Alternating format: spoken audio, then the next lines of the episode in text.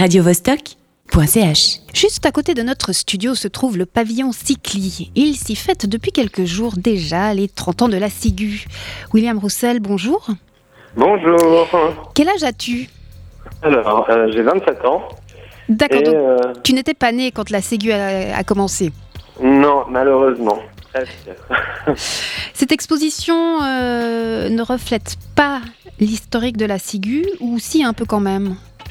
Euh, dans un sens, euh, oui, puisqu'il y a tous les bâtiments euh, qui ont été construits, qu'on a pris en photo depuis euh, 30 ans. Donc en premier, l'île 13, qui était à Montbriand. Et mais il représente les habitants qu'il y a aujourd'hui à la Sigu. La somme d'individus, en tous les cas. C'est des témoignages photos et écrits? Non, il n'y a pas de témoignage écrit et il n'y a pas de photo des habitants eux-mêmes. En fait, les habitants sont représentés par leur chambre, c'est-à-dire que chaque chambre est prise toujours avec euh, le même objectif, euh, c'est-à-dire euh, depuis le couloir vers la fenêtre. Et on a toujours toutes les fenêtres qui sont mises et les photos sont prises sur le vif, c'est-à-dire que on n'a pas demandé aux, coopérateurs de la SIGU de ranger leur chambre. La chambre est comme ça, avec soit les slips ou les cassons, soit la chambre bien rangée. Et du coup, on a euh, 400 photos de chambre qui ont été prises euh, par euh, trois architectes, donc euh, nous trois, qui sommes Kim Pitié, Quentin Lepote et moi, les trois personnes qui avons fait ce projet pour les 30 ans de la SIGU. Voilà. Alors, tu as dit que vous n'avez pas demandé aux gens de ranger leur chambre. Mais est-ce qu'ils étaient prévenus Ouais. de votre visite ou vous avez sonné et vous êtes entré Non, non, on a- ils étaient prévenus de la visite et du coup, euh, on, leur de- on leur expliquait le projet euh, à l'avance, on leur envoyait un mail à chaque appartement et puis on leur demandait euh, est-ce qu'ils étaient d'accord pour ce projet, de montrer leur chambre. Et euh, bah, ça a été hyper euh, coopératif puisque la plupart ont dit oui. Et euh, on a eu seulement sur euh, 400 chambres une dizaine ou une douzaine de personnes qui n'ont pas voulu qu'on prenne leurs photos.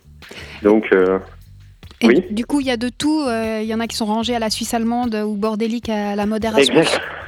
Je n'osais pas le dire, mais euh, oui, dans certaines maisons, euh, il y en avait certaines qui étaient. euh, alors merci beaucoup pour le projet avec un petit post-it sur la porte et puis euh, on pouvait dire ah celles-ci elles sont vraiment à la Suisse allemande, le lit blanc, tout nickel. euh, on va dire un magazine d'archi et puis l'inverse que nous on recherchait aussi en tant qu'architecte, c'était de pas tomber dans le cliché de la photographie d'architecture, mais d'arriver euh, le dimanche midi euh, là où il y a eu une grosse fête et puis euh, il y a encore les cendriers.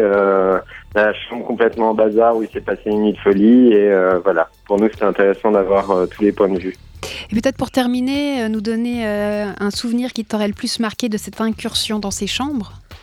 Oui, euh, alors celle qui m'a le plus marqué, c'était euh, à la Chaponnière. C'est un nouveau bâtiment qui vient d'être euh, reconstruit et on est rentré dans une chambre où il y avait quatre étudiants.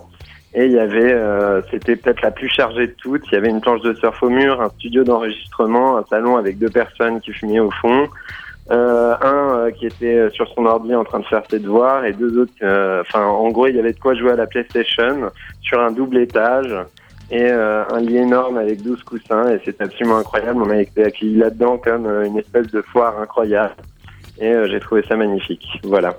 William, merci beaucoup. Je rappelle que Fenêtre sur chambre est une exposition à voir au pavillon Cycli jusqu'à samedi, ce samedi 17 septembre. radiovostok.ch